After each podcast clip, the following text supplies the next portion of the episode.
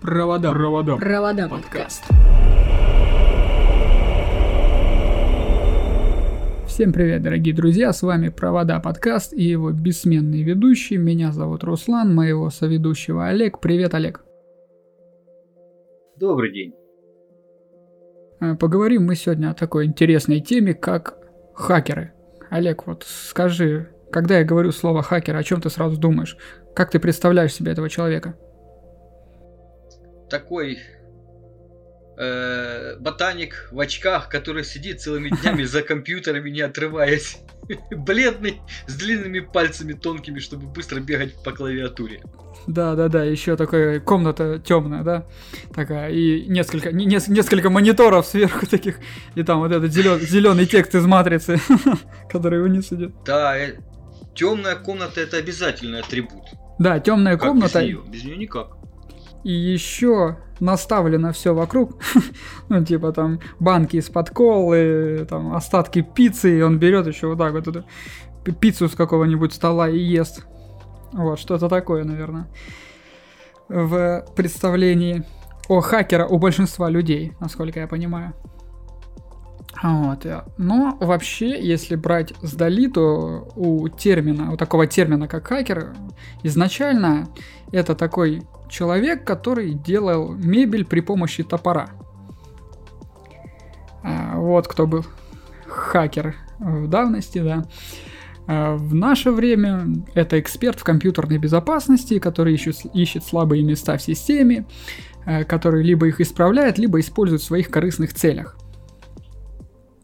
Вот так. Нет, это хакер — это тот, кто использует в своих корыстных целях, а тот, кто безопасность исследует, это специалист по безопасности, они уже не хакеры. Почему? Нет, ты путаешь понятия. Именно хакер. Хакер, вот понимаешь, с чем у тебя связано? Я тебе говорю хакер, ты сразу думаешь, что это некий злодей такой, который... Преступник. Да, преступник, да. Который пытается... Нет, хакер не только бывает, бывает... Есть в современном понимании для хакеров существует вообще-то классификация, которая разделяет их на виды, которые там много видов, но две основных — это white hat, это белая шляпа с английского перевода, и black hat. Вот именно черными шляпами называют киберпреступников, тогда как белыми шляпами прочих специалистов по информационной безопасности или исследователей IT-систем, которые не нарушают закон. И, например, есть такие случаи, когда... нет никаких нарушений законодательства, или, нарушается какое-то внутреннее правило какого-либо интернет-сервиса, тогда используется термин grey hat, серая шляпа. Вот так вот.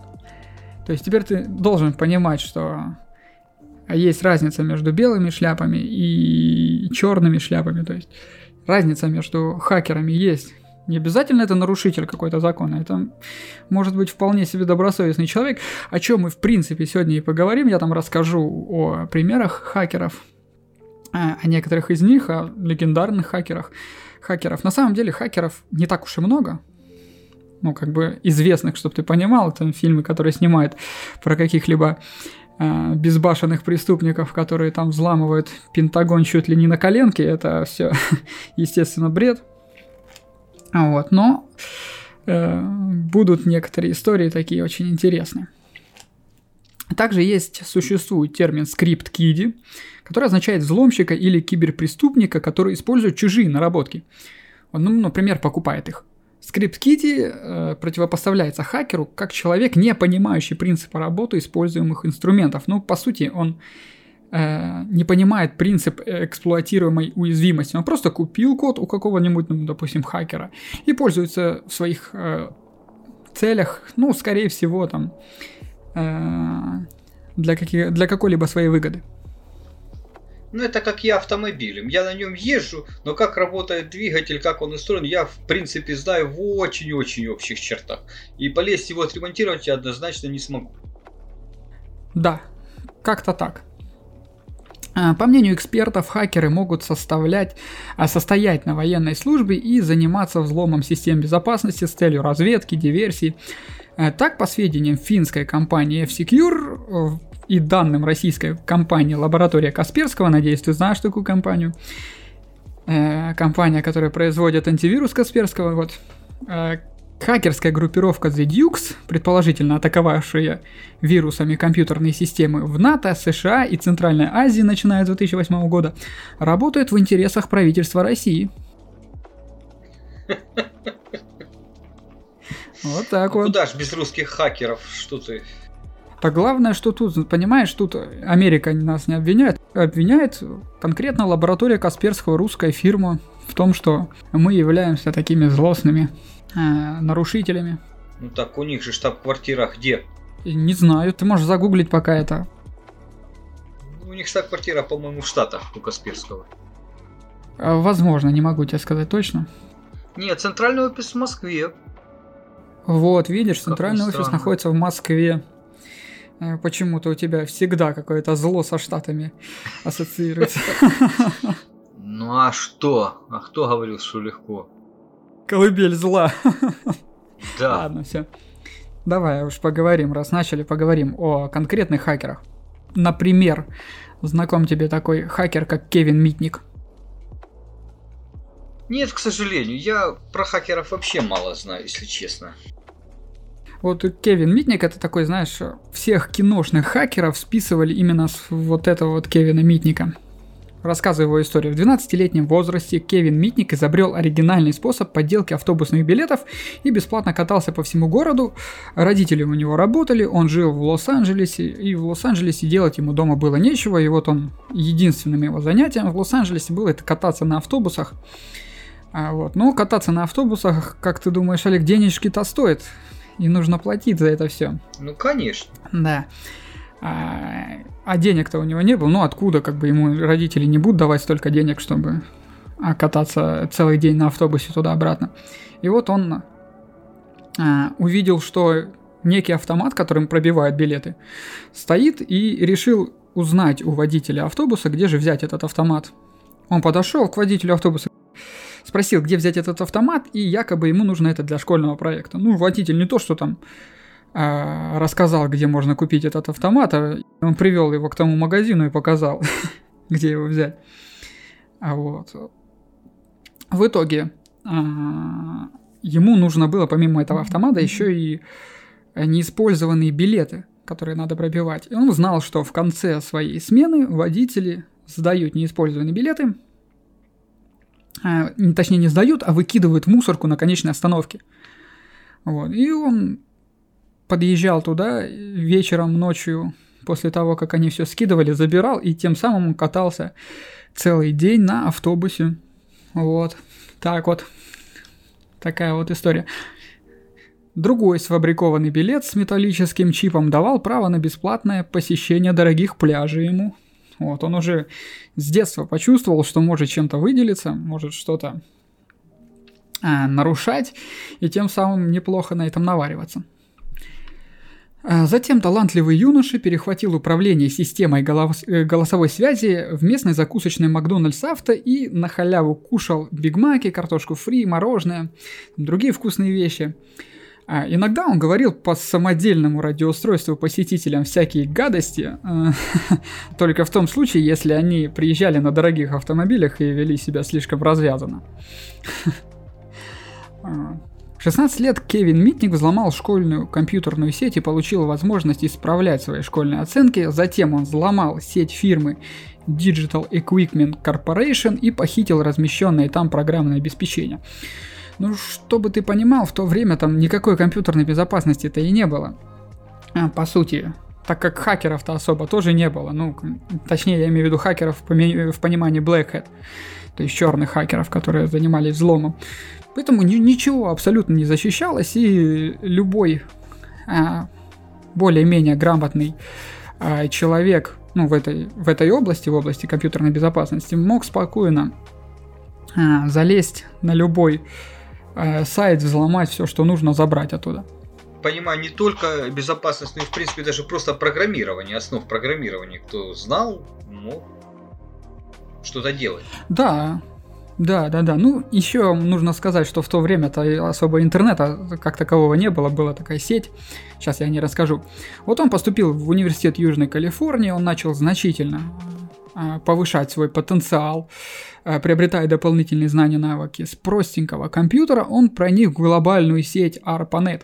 Вот это и ARPANET как раз-таки и есть предшественница интернета. А через компьютер Лос-Анджелесского университета он добрался до серверов Министерства обороны США. Взлом был зафиксирован, юного киберпреступника быстро нашли, арестовали. В итоге Кевин Митник отсидел полгода в исправительном центре для молодых правонарушителей, и из университета его вышибли. То есть, на самом деле, если говорить о Министерстве обороны США, то я еще не раз буду говорить о том, что практически каждый хакер в нашем списке взламывал это Министерство обороны. Я не знаю, для них, наверное, это как какой-то тест на свои навыки, на прохождение своих навыков. Он вышел из заключения, и, как ты думаешь, он продолжил, конечно, заниматься компьютерным пиратством, стараясь быть в курсе всех новинок. Он ходил на частные курсы по программированию и лекции об устройстве сетей. Вот на этих курсах он познакомился с девицей по имени Бонни. Девушка была помолвлена, но подозревала, что жених от нее что-то скрывает. И вот по ее просьбе Митник проник в базу кредитного агентства и выяснил, что все активы будущего супруга заморожены, а недвижимость и дорогие автомобили проданы. Как ты думаешь, Олег, как девушка поступила в этой ситуации? Даже боюсь предположить. Она отменила свою помолвку, естественно, и стала встречаться с Кевином. Да, в начале своего знакомства они неоднократно просматривали художественный фильм «Три дня Кондора», который был записан на видеокассете. Если ты смотрел этот фильм? «Три дня Кондора»? Ой, не помню, вот врать не буду. В общем, речь в этом фильме шла о том, как, используя свой технический талант, некий инженер поставил на уши всю американскую разведку. Вот. И Митник позаимствовал у героя фильма псевдоним Кондора. Среди хакеров стал известен под этим именем. Вот так вот. А тогда Кевин работал вместе с хакером Ленни Дичико. Вдвоем они проникали в защищенные банковские сети и терминалы телефонных сетей. Все шло хорошо, но в декабре 1987 года Дичико неожиданно сдал своего подельника ФБР. Некоторые СМИ усматривали в этих событиях какую-то романтическую историю, но большинство сошлись во мнении, что хакеры просто не поделили похищенные деньги. Его посадили на 12 месяцев, при этом запретили ему совершать звонки. Но там такая была интересная история, как только ему разрешили это делать, он сразу с помощью последовательности цифр звонил по межгороду за счет абонента. Только дали ему какую-то поблажку, и он сразу же ей воспользовался. Чтоб навыки не терять, чё ж зря время тратить. Далее была история со смертью сводного брата, после которой Митник пустился во все тяжкие. Вскоре он взломал систему Пакбэл, чем снова навлек на себя гнев властей. За последнее его нахождение ФБР назначили награду в $1 миллион. По всей стране висели листовки, разыскивается с его фотографией, однако найти его никто не мог.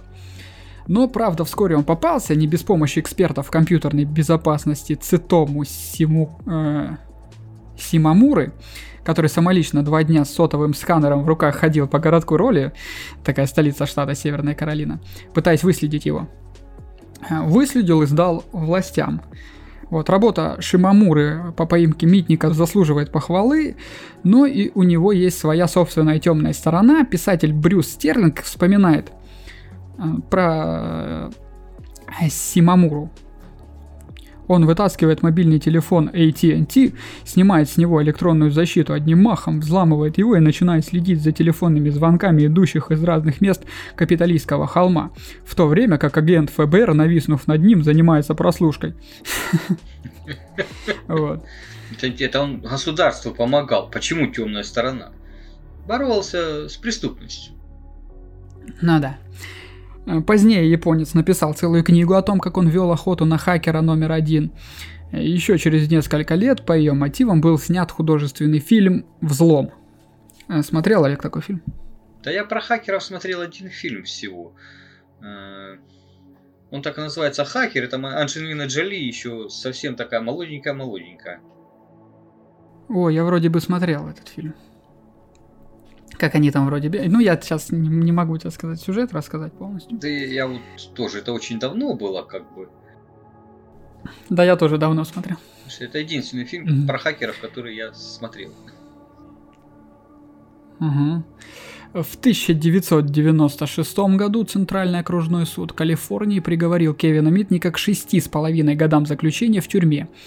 Подсудимый был признан виновным в мошенничестве, несанкционированном доступе к секретной информации, незаконном перехвате телефонных разговоров и электронных писем, взломе правительственных компьютерных систем и подделке документов.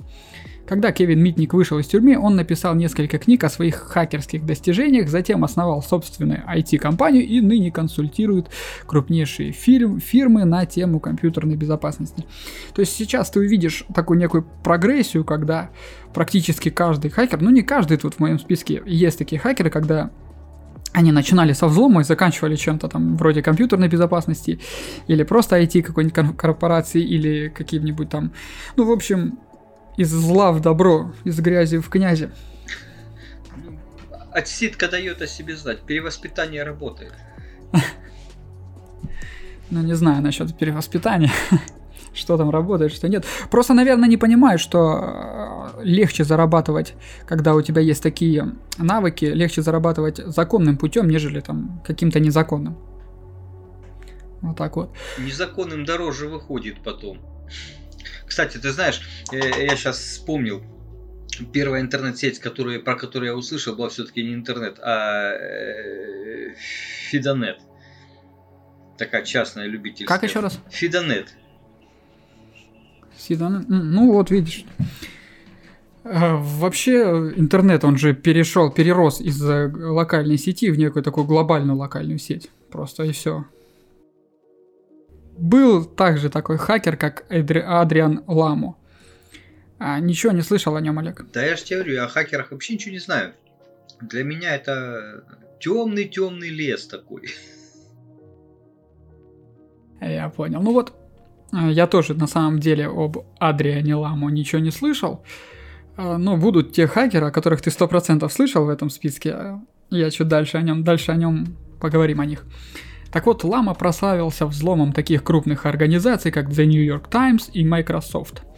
Он использовал для своих атак безопасное подключение к интернету в кафе или библиотеках. В статье «He hacks by day, squats by night» Лама говорит: «У меня был ноутбук в Питтсбурге и сменная одежда в Вашингтоне. Это должно было как-то повлиять на трактовку юридической стороны дела». Суть атак заключалась в тестировании возможности проникнуть в систему, в которой Лама мог найти огрехи безопасности, понять их, а потом сообщить о дырах в безопасности той же компании, которую он взломал. Вот Жертвами такого хакерства доброй воли стали поисковик Yahoo, банки Bank of America и Citigroup, и оператор сотовой связи AT&T. Подожди, я не понял, он это делал с их согласия, я так понимаю? Нет, это хакерство доброй воли, когда я говорю «доброй воли» в кавычках в этом случае, потому что, он пытался оградить себя... То есть в юридическом плане, понял? Делал это как бы с правильной стороны, но на самом деле все это, естественно, было незаконно. Вот когда хакеры White Hat, о которых я говорил, специально наняты для поиска уязвимости, это законно, но в случае с Ламо дело обстояло по-иному. Когда Эдриан получил доступ к внутрикорпоративную сеть The New York Times, все стало более чем просто серьезно. Он добавил себя в список экспертов и смог просматривать личную информацию вкладчиков компании, в том числе номера социального страхования и многое другое. Лама также взломал аккаунт LexisNexis, это такая американская компания, которая работает в сфере информационных услуг. За вторжение в сеть New York Times Лама обязали выплатить около $65,000 США в качестве компенсации. Он также был приговорен к 6 месяцам домашнего ареста и 2 годам лишения свободы условно. Срок действия решения суда истек 16 января 2007 года. Лама в настоящее время работает уважаемым в своих кругах журналистом и выступает с лекциями. То есть видишь, о чем же я говорил. опять же, встал на путь исправления. Был также такой интересный персонаж, как Джонатан Джозеф Джеймс. Он стал широко известен благодаря тому, что стал первым несовершеннолетним, которого отправили в тюрьму за хакерство в США. Ему было 15 лет во время первого нарушения и 16 лет в день оглашения приговора. 18 мая 2008 года он умер. Хотя детали его смерти неизвестны, предполагается, что Джеймс совершил самоубийство. По некоторым данным, самоубийство – это фальсификация, на самом деле убран государственными структурами. Джеймс взламывал серьезные организации, включая агентство по сокращению военной угрозы, которое является частью Министерства обороны США, опять же про Министерство обороны. После этого он получил доступ к именам пользователей и паролям, а также возможность просматривать конфиденциальную информацию. 29-30 июня 1999 года Джеймс атаковал НАСА. То есть, ты представляешь, в возрасте 15 лет на тот момент было, он взломал часть Министерства обороны, он взломал и атаковал НАСА. Ты понимаешь, делалось просто из интереса, я так понимаю, делалось. Это как бы сказать, чтобы он там супер такой злодей был, просто было интересно. Подросток, 15 лет. Да, он на самом-то деле он же ничего там не ворвал, ни деньги, ничего. То есть, опытные хакеры, которые ищут для себя что-то, возможность какую-то поживиться, они именно воруют какие-то данные с целью там либо продать, либо именно данные карточек, чтобы их уже обналичить после этого. А он нет, он просто взломал пароль сервера, который там принадлежал правительственному учреждению и в штате Алабама, и это все забрал. Он мог свободно бродить по сети, украсть несколько файлов, включая исходный код Международной орбитальной станции. То есть ему просто было это интересно. По заявлению НАСА, стоимость украденного Джеймсом программного обеспечения оценивается в $1,7 миллиона. Ничего себе. Представь. После обнаружения взлома НАСА пришлось отключить систему для проверки и приведения ее в рабочее состояние, что обошлось еще в $41,000. Поймали Джеймса быстро, так как НАСА сделала все, чтобы его остановить, однако молодой возраст Джеймса помог ему избежать тюрьмы. По оценкам адвокатов, будь преступник совершеннолетний, за кражу суперсекретных документов ему грозило бы как минимум 10 лет тюремного заключения. В свою очередь, Джонатан Джеймс высказался по этому поводу так. «Сам программный код лажа, он не стоит $1,7 миллиона, как говорят». Ну, понятно. То есть он оценил этот код меньше, чем $1,7 миллиона. Продолжим. Был также такой хакер, как Роберт Теппен Моррис. Вот он мировую известность получил после того, как 2 ноября 1988 года запустил созданного собственноручно первого сетевого червя. Это человек, который запустил вирус в интернет, который, тем не менее, парализовал впоследствии работу 6200 компьютеров на всей территории США. Понимаешь, цель его была узнать, что, насколько велик интернет. То есть он запустил червя в сеть, чтобы понять, насколько широко он может разойтись по этому интернету. Видишь, любопытство. Все в любопытстве. Да. Вот его червь, он читал ETC паспорт, пытался подобрать пароли к учетным записям.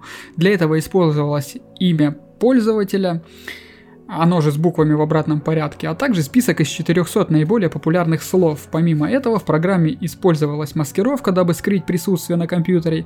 Червь удалял свой исполняемый файл, переименовывал свой адрес в SH и каждые 3 минуты ветвился. Дело в том, что это первый такой, первый сетевой опыт брутфорсинга. Брутфорс — это метод грубого перебора паролей. Вот, он берет просто там имя пользователя и к нему подбирает список из 400 наиболее подходящих паролей, которые люди используют больше всего. Часто используемые слова. Да, часто используемые слова, которые используются в паролях, и подбирает им. И вот тем самым он пытался взламывать компьютеры, и ему получилось взломать 6200 компьютеров. С определенной периодичностью программа перезаписывала свою копию. Слишком маленькое число, заданное Робертом для описания периодичности, послужило причиной первой в мире эпидемии сетевого червя. Компьютеры многократно заражались червем, и каждый дополнительный экземпляр замедлял работу устройства до состояния отказа от обслуживания. Так зараженной оказалась вся сеть ARPANET, о которой мы уже говорили ранее. Червь распространялся по сети бесконтрольно, с огромной скоростью, отключая тысячи машин. В институт Беркли съехались лучшие специалисты по компьютерной безопасности в США для нейтрализации последствий вредоносного действия вируса. Анализ дезассемблированного кода программы не выявил ни логических бомб, ни каких-либо деструктивных функций. Хакер хорошо замаскировал код программы, и вряд ли кто-то мог догадаться, что что причастность была этого червя ко всем поломкам.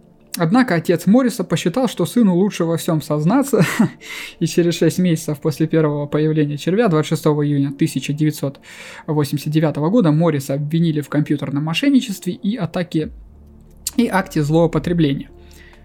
На суде Роберту грозило до 5 лет лишения свободы и штраф в размере $250 тысяч.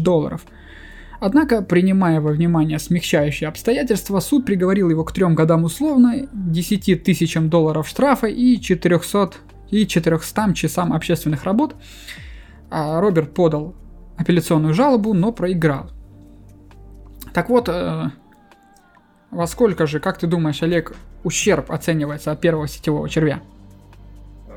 Не знаю, 6000 компьютеров поврежденных, это должна была быть очень крупная сумма.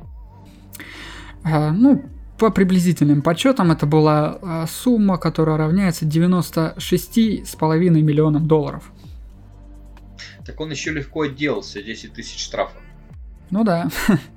400 часов работ, 10 тысяч штрафа и 3 года условно. Эпидемия показала, как опасно безоговорочно доверять компьютерным сетям. Впоследствии были выработаны новые ужесточенные нормы компьютерной безопасности, касающиеся безопасности кода программ, администрирования сетевых узлов и выбора защищенных паролей. В 1995 году программист совместно с Полом Грэмом основал компанию ViaWeb, которая разрабатывала программное обеспечение для создания интернет-магазинов. В 1998 году ViaWeb продали за $48 миллионов Yahoo, который переименовал программное обеспечение в Yahoo Store. То есть, опять же, еще один пример того, что некий гнусный преступник стал на путь истины. Это нормально. Зачем сидеть, если можно честно заработать? Плохо, что проходит это все через суд, через штрафы, даже через тюремное заключение. Хорошо, что приходит это понимание. Так, продолжим. Этого, Олег, ты должен знать. Знакомо тебе такое имя, как Джулиан Ассанж? Да, это ж вот на слуху был недавно основатель, как ее скажи, я скажу...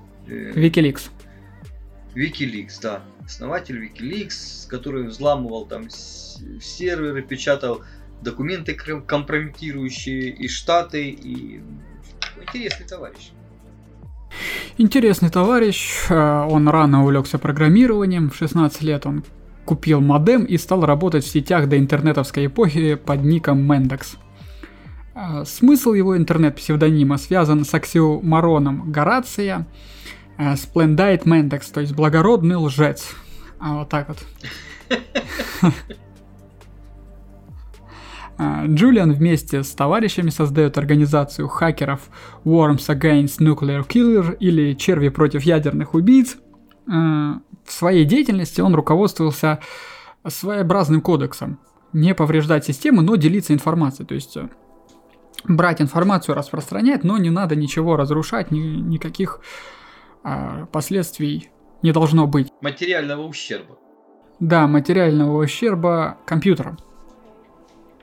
В 1991 году Ассанжу, тогда было 20 лет, его вместе с соучастниками арестовывают за взлом центрального сервера канадской телекоммуникационной компании Nortel Networks. После нескольких допросов он признал себя виновным по всем 25 пунктам обвинения. Но тогда он отделался штрафом, поскольку компании был причинен незначительный ущерб. Джулиан Ассанж изучал программирование, физику, математику в Центральном Квинслетском университете и в Мельбурнском университете. Через некоторое время он был задержан по подозрению в краже $500 тысяч со счетов Ситибанка, однако проверка подозрений не подтвердила. В 1997 году в соавторстве со Сьюи Дрейфус написал книгу о хакерах, которая называлась «Underground».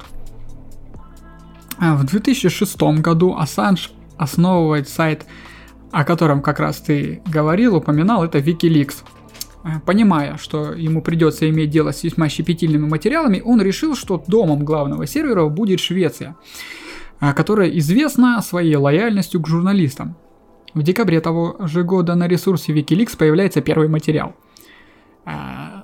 Заголовок звучал так: «Решение исламского суда Сомали о казни правительственных чиновников». Портал подчеркнул, что документ может быть не настоящим, но получен из серьезного источника в разведке США.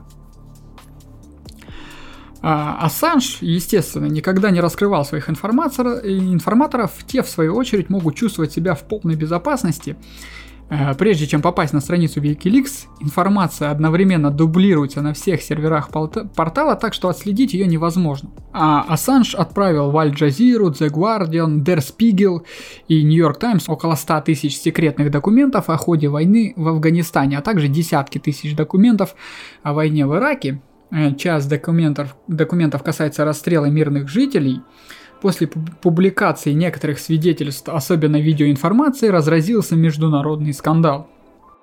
А Ассанж также заявил, что в его распоряжении находится еще около 15 тысяч секретных документов Пентагона.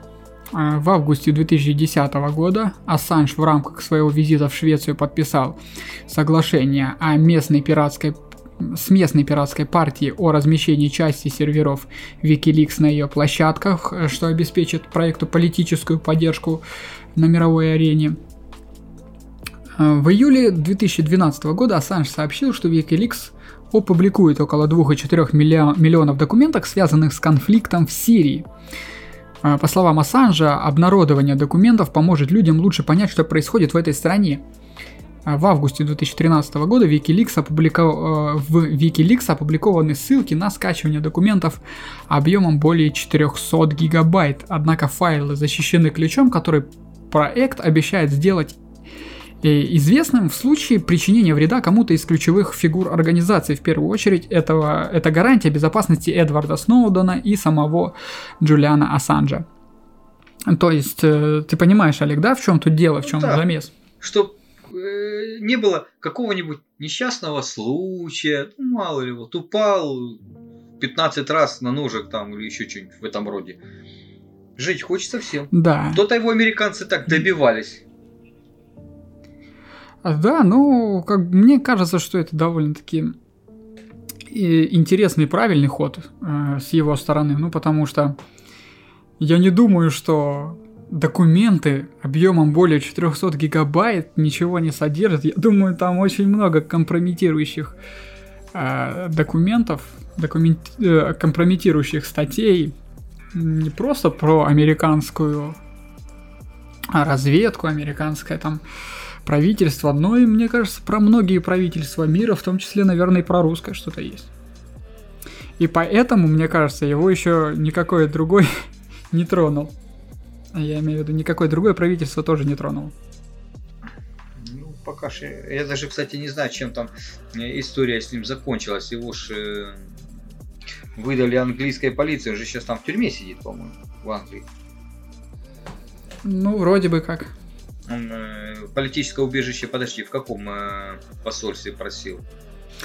Вроде бы, если я не ошибаюсь, это была какая-то то ли южноамериканская страна. Да, южноамериканская страна. Не, южноамериканская.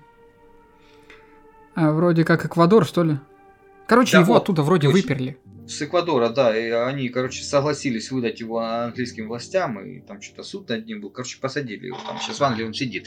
Американцам вроде не отдали, но сидит он в Англии.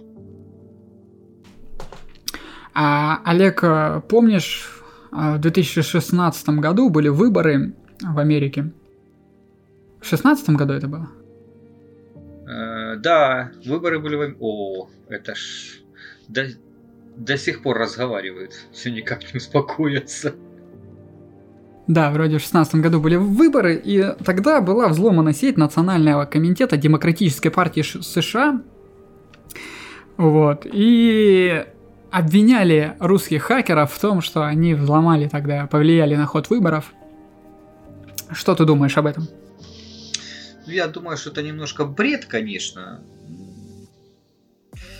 Как, понимаешь, выиграла бы выборы Клинтон, наверное, ничего такого не было. А так как она их проиграла, надо же кого-то винить. А первый враг — Россия. Что ж сделаешь? Так исторически сложилось. Поэтому... Не, ну, Олег, ну подожди, стой, подожди. Разве ты не веришь в мощь русских хакеров? Я очень в это верю, я просто, понимаешь, вот один вопрос: зачем? И все. Смотри, взломали сервер Демократической партии, да, там чего-то там поопубликовали, чего-то подтасовали выборы, пришел Трамп, да, отношения... Да. По идее, да, для чего взламываться? Для того, чтобы получить какую-то выгоду. Скажи мне, Россия получила выгоду от этого? Возможно. Какую? Ну, слушай, я же говорю не о России, а именно о русских хакерах. Не обязательно русские хакеры будут работать в интересах России. Нет, тогда подожди, тогда мы немножко, да. Речь-то у них там везде шла, что именно российские правительственные хакеры, что не просто хакеры, а по заданию правительства России. Я вот к чему. Mm-hmm. Как бы позиционировалось это все вот так, что по заданию правительства русские хакеры, там, военных этих ведомств взломали. А позиционировалось это так кем? Кем? Демократической партии Америки. То есть они официально заявили, что выборы были... сфальсифицированы, да, скомпрометированы. Да, и к этому именно что приложило руки не просто российские хакеры, а именно правительство России к этому приложило руки. Российские правительственные хакеры. Да. Что-то очень сложно все. Не, весь-то скандал именно из-за этого.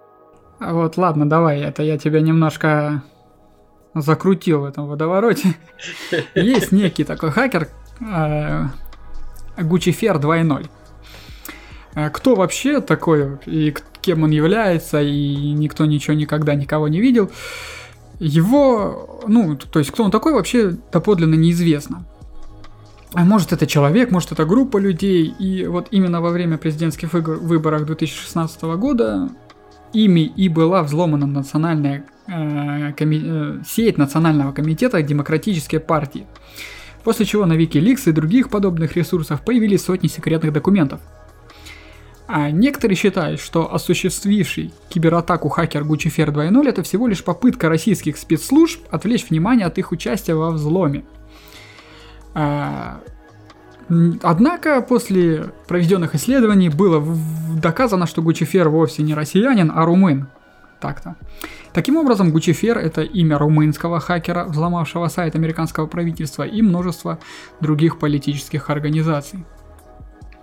А после президентских выборов Гучифер исчез и появился потом вновь в январе 2017 года. Он пытался доказать всем, что он не имеет ничего общего с российскими разведслужбами. Чем подлил масло в огонь, я так понимаю. И, возможно, ты слышал что-то о такой группировке хакеров, как Anonymous. Да, вот об этом слышал, проскакивал по новостям. Так особо не вчитывался, конечно. Да, знакомое название.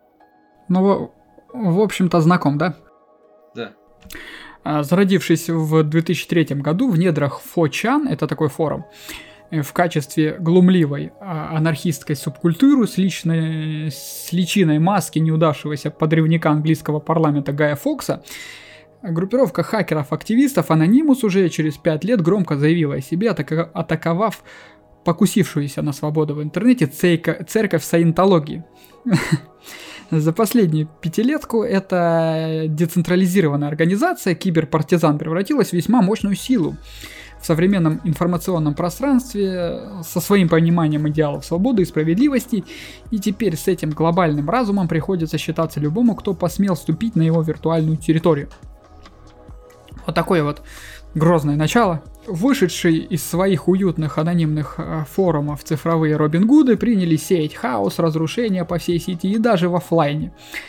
По самым скромным подсчетам, их атакам уже подверглись около 30 государств, от США до Австралии, от Северной Кореи до Нигерии. Многочисленные правоохранительные органы и спецслужбы, более 20 компаний, среди которых гиганты Sony, PayPal, Warner Brothers Music, а также три религиозные и парочка международных организаций, такие как Интерпол и Европарламент.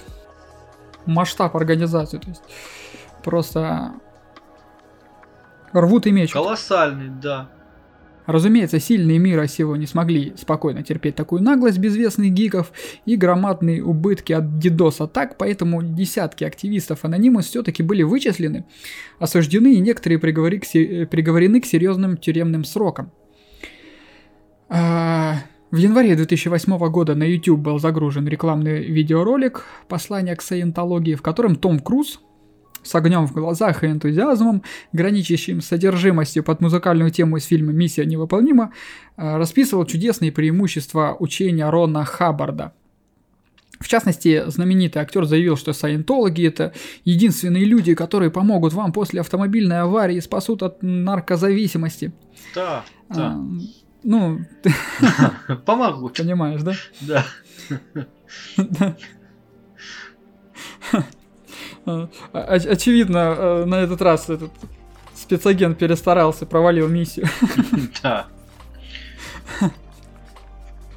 Вот церковь саентологии, она решила отовсюду поудалять вот этот неудачный клип, походу, поскольку градус неадекватности в нем был высок даже для их психокульта, и заявила, что он был снят исключительно для внутреннего потребления. YouTube удалил видео под угрозой судебных исков, однако многие другие новостные ресурсы отказались удалять ролик по причине его общественной важности. Именно тогда группировка Anonymous впервые явила себя миру, запустив крупномасштабную кампанию «Чанология», настоящую такую информационную войну против промывающих мозги саентологов. Скооперировавшись на имиджбордах 711 Чан и 4Чан, в IRC-чатах и соцсетях легиона анонимусов подвергли сайты церкви DDoS-атакам. Замучили их центры пранкерскими атаками, а месяц спустя устроили уличную демонстрацию рядом с нью-йоркской резиденцией саентологов на Таймс-сквер. В этот же день на улице 100 городов по всему миру вышли еще 7000 человек, требовавших отобрать у жадных саентологов налоговые льготы. Отдельные протестные акции продолжались еще целый год и побудили многих бывших адептов церкви рассказать о ее ненасытной системе пожертвований. Без пожертвований куда? Никуда. Это самое главное. Ну а как еще? А как еще жить церкви без пожертвований? Ладно, мы опять лезем в эту тему. В апреле 2011 года неизвестные хакеры осуществили дерзкую атаку на интернет-сервисы PlayStation Network и Curiosity японской корпорации Sony. Получив доступ к персональным данным, включая номера кредиток, только представь себе 77 миллионов зарегистрированных пользователей и заморозив работу сайтов на целый месяц. То есть, насколько это все сильно было? Да, по-серьезному. То есть целый месяц сайт не мог просто-напросто запустить свою работу. Западная пресса тут же окрестила этот взлом крупнейшей утечкой конфиденциальной информации за всю цифровую эпоху.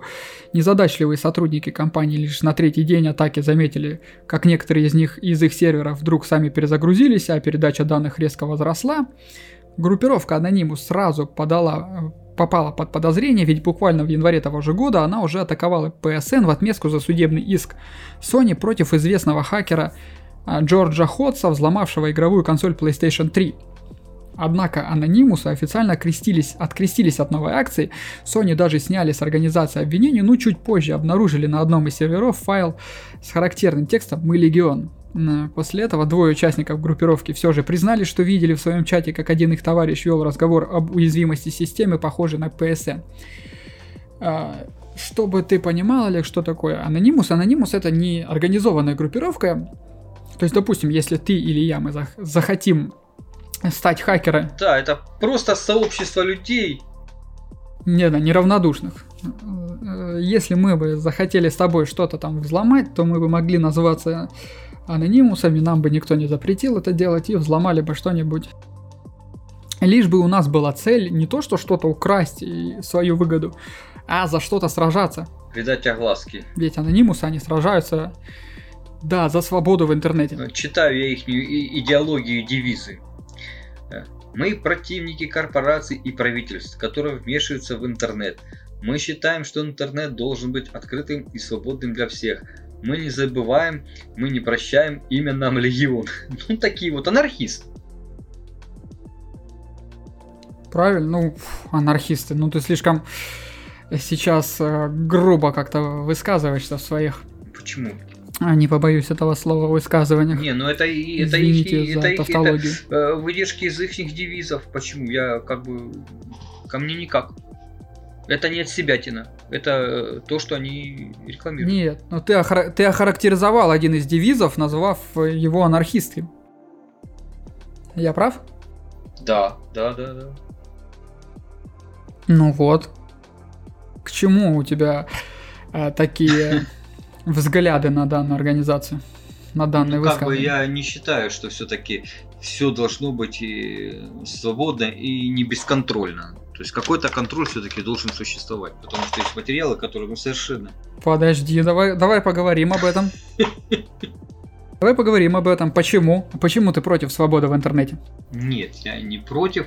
Вот понимаешь, ну свобода — это такое понятие размытое. Вот будет публиковать детскую порнографию. Это хорошо или плохо? Свобода. Подожди, дай свое определение. Сначала о свободе. У меня нету конкретного... Нету конкретного определения? Нет, как? Ну что значит свобода? То есть это делать то, что хочу. Все. Вот. Я что хочу, то и ворочу. Правильно? Свобода. В каком понимании еще может быть свобода? То есть я могу делать все, что мне заблагорассудится. Говорю, но мы ушли от темы. Это самое главное. Говоря про хакеров, ну это, кстати, входит в тему хакеров о свободе интернета. Помимо своего главного врага США, который олицетворяет звериный оскал акул капитализма и глобализации, стремящихся насадить цензуру в интернете под прикрытием бесчисленных кровавых спецслужб, анонимусы не раз объявляли войну и многим другим государствам, придираясь также к таким безобидным странам, как Новая Зеландия, Словения. Однако чаще других хактивисты направляли полчища из своих ботнетов против младшего брата дяди Сэма Израиля, обвиненного ими в преступлениях против человечества. В марте 2012 года, заручившись поддержкой дружественного движения Occupy AirPAC, они устроили крестовый поход на сайт крупной лоббистской организации Американо-Израильского комитета по общественным связям. Спустя год с небольшим анонимус совершили уже куда более масштабную акцию, атаковав 100 тысяч израильских сайтов, 40 тысяч профилей в Facebook и 5 тысяч аккаунтов в Twitter. Поводом для этих действий послужила военная операция «Облачный столб», в ходе которой израильские войска планировали нанести удар по военным объектам радикального палестинского движения «Хамас» в секторе Газа. Ущерб от действий хакеров оценили тогда в $3 миллиарда. По-моему, они переплюнули наших всех сегодняшних как героев. Это ж, понимаешь, герои у нас были единичные, а это как бы такое объединение людей. Ты же понимаешь, что такое объединение людей и один человек. Ну да. Поэтому, конечно, они более глобальны. Ну ты представь, я говорил, 100 тысяч сайтов. 40 тысяч профилей, 5 тысяч аккаунтов, то есть ты представь себе, цифры. Насколько, то есть, насколько большие мощи должны быть, не знаю. В январе 2013 года в Нью-Йорке повесился талантливый программист и интернет-активист Аарон Шварц, еще в 14 лет ставший соавтором спецификации RSS 1.0. Впоследствии боровшийся за свободное распространение информации в интернете. Он не оставил предсмертной записки, однако его главная жизненная проблема так и была всем известна. Парню грозил 30-летний тюремный срок и миллионный штраф за скачивание большого количества документов из онлайн-библиотеки JSTOR на ноутбук, находящийся в кампусе Массачусетского технологического института. То есть ты представь, 30 лет тюрьмы за то, что человек скачал из онлайн-библиотеки книги. Решил почитать. Решил, то есть... Человек решил заняться самообразованием. Денег у него, возможно, было не так много, но потому что, извините меня, книги сейчас тоже не 2 копейки стоят. Он решил их скачать. Ну, я тебе скажу, в среднем электронная книга стоит где-то от 150 до 300 рублей. Чуть-чуть дешевле, чем бумажная. Но это у нас. У нас, да, у нас. Это у нас. Это у нас, да. Мы не знаем, сколько в Америке книги стоят. Возможно, тоже там не так много, там, несколько долларов, но все равно. Мне кажется, для электронной книги это достаточно много. Ну, ты же понимаешь, что электронная книга, максимум должна стоить 50 рублей, по-хорошему. Ну да, себестоимость у нее, конечно, да. Не такая прям большая. Себестоимость же определяется в чем? В затраченных человека часах. Правильно? То есть сколько человек часах, материалов. Сколько человек материалов затратит на на создание не аудиокниги, а электронной книги? Немного. Тут же еще авторские права, ты же понимаешь, не только затраты, еще и авторские права. Не суть, ладно, это уже совсем другая тема пошла. Я понимаю, да, человек трудился там, писал книгу, написал книгу, потратил на нее, скажем, 500 часов. Год жизни потратил, да. Это если хорошая книга, то ее будут покупать. И надо понимать, на что он потратил этот год жизни. Это если хороший писатель, и он хорошо излагает. А если какой-нибудь профан, графоман, который красиво пишет, но в этом красивом писании ничего такого толкового нет. Да, интересного нет, и никто его книги не покупает, он не понимает, почему никто его книги не покупает. Тут все понятно.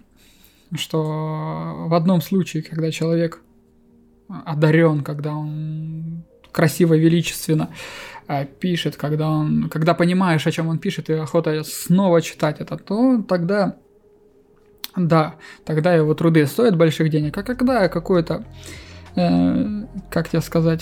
бульварное чтиво, которое никому не продашь, просто так скачивается. Мне кажется, это даже плюс для автора, когда его книги распространяются. Не продаются, но хотя бы, так скачивают, распространяются. Они тут ставят какие-то рамки.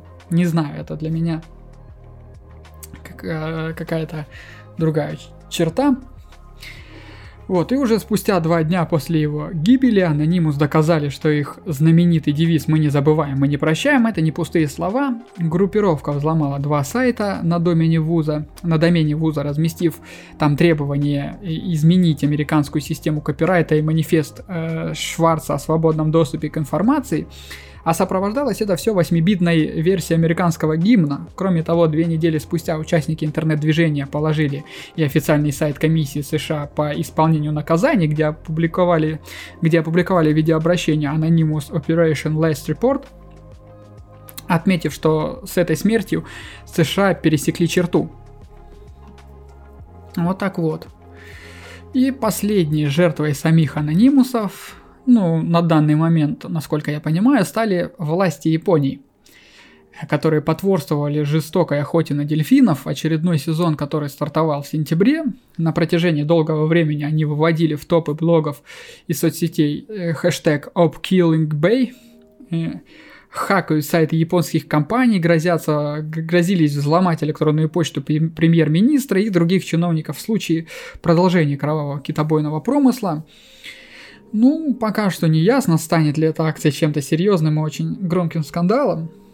Но, мне кажется, в этом случае они делают вполне хорошее дело. Доброе дело, да. Да, потому что есть дельфинов.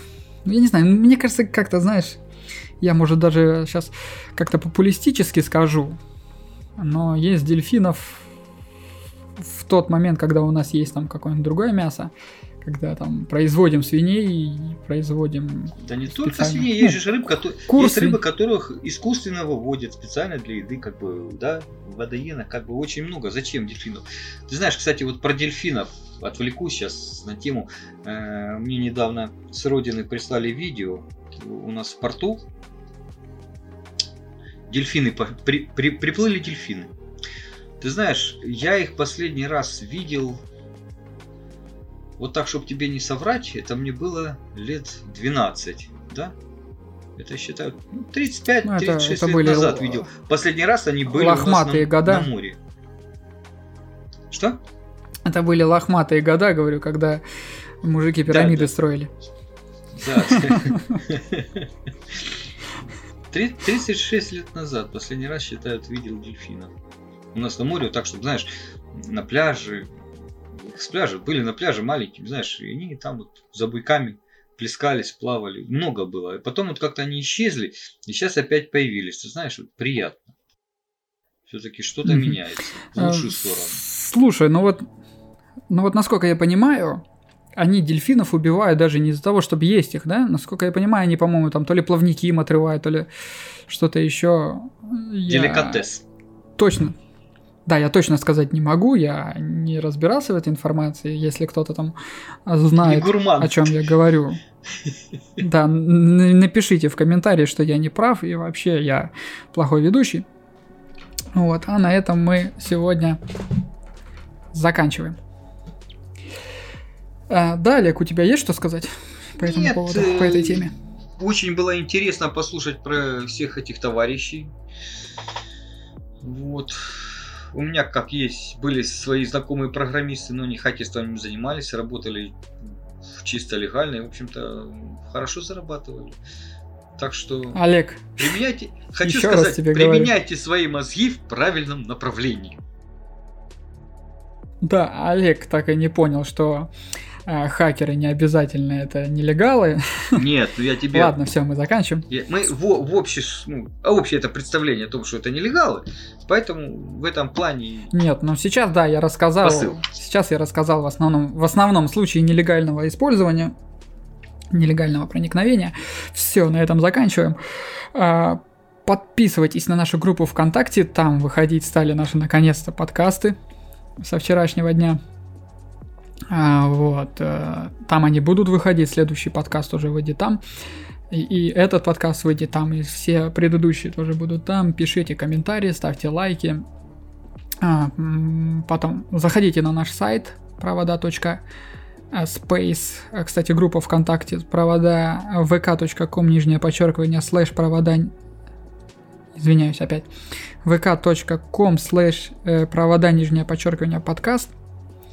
Вот. Подписывайтесь на нас в Инстаграм, и мы есть практически на всех актуальных платформах. Я считаю, что на всех, я не знаю еще, наверное, всех актуальных платформ. SoundCloud, Яндекс.Музыка, Apple Podcast, Google Podcast, Castbox и многое-многое еще.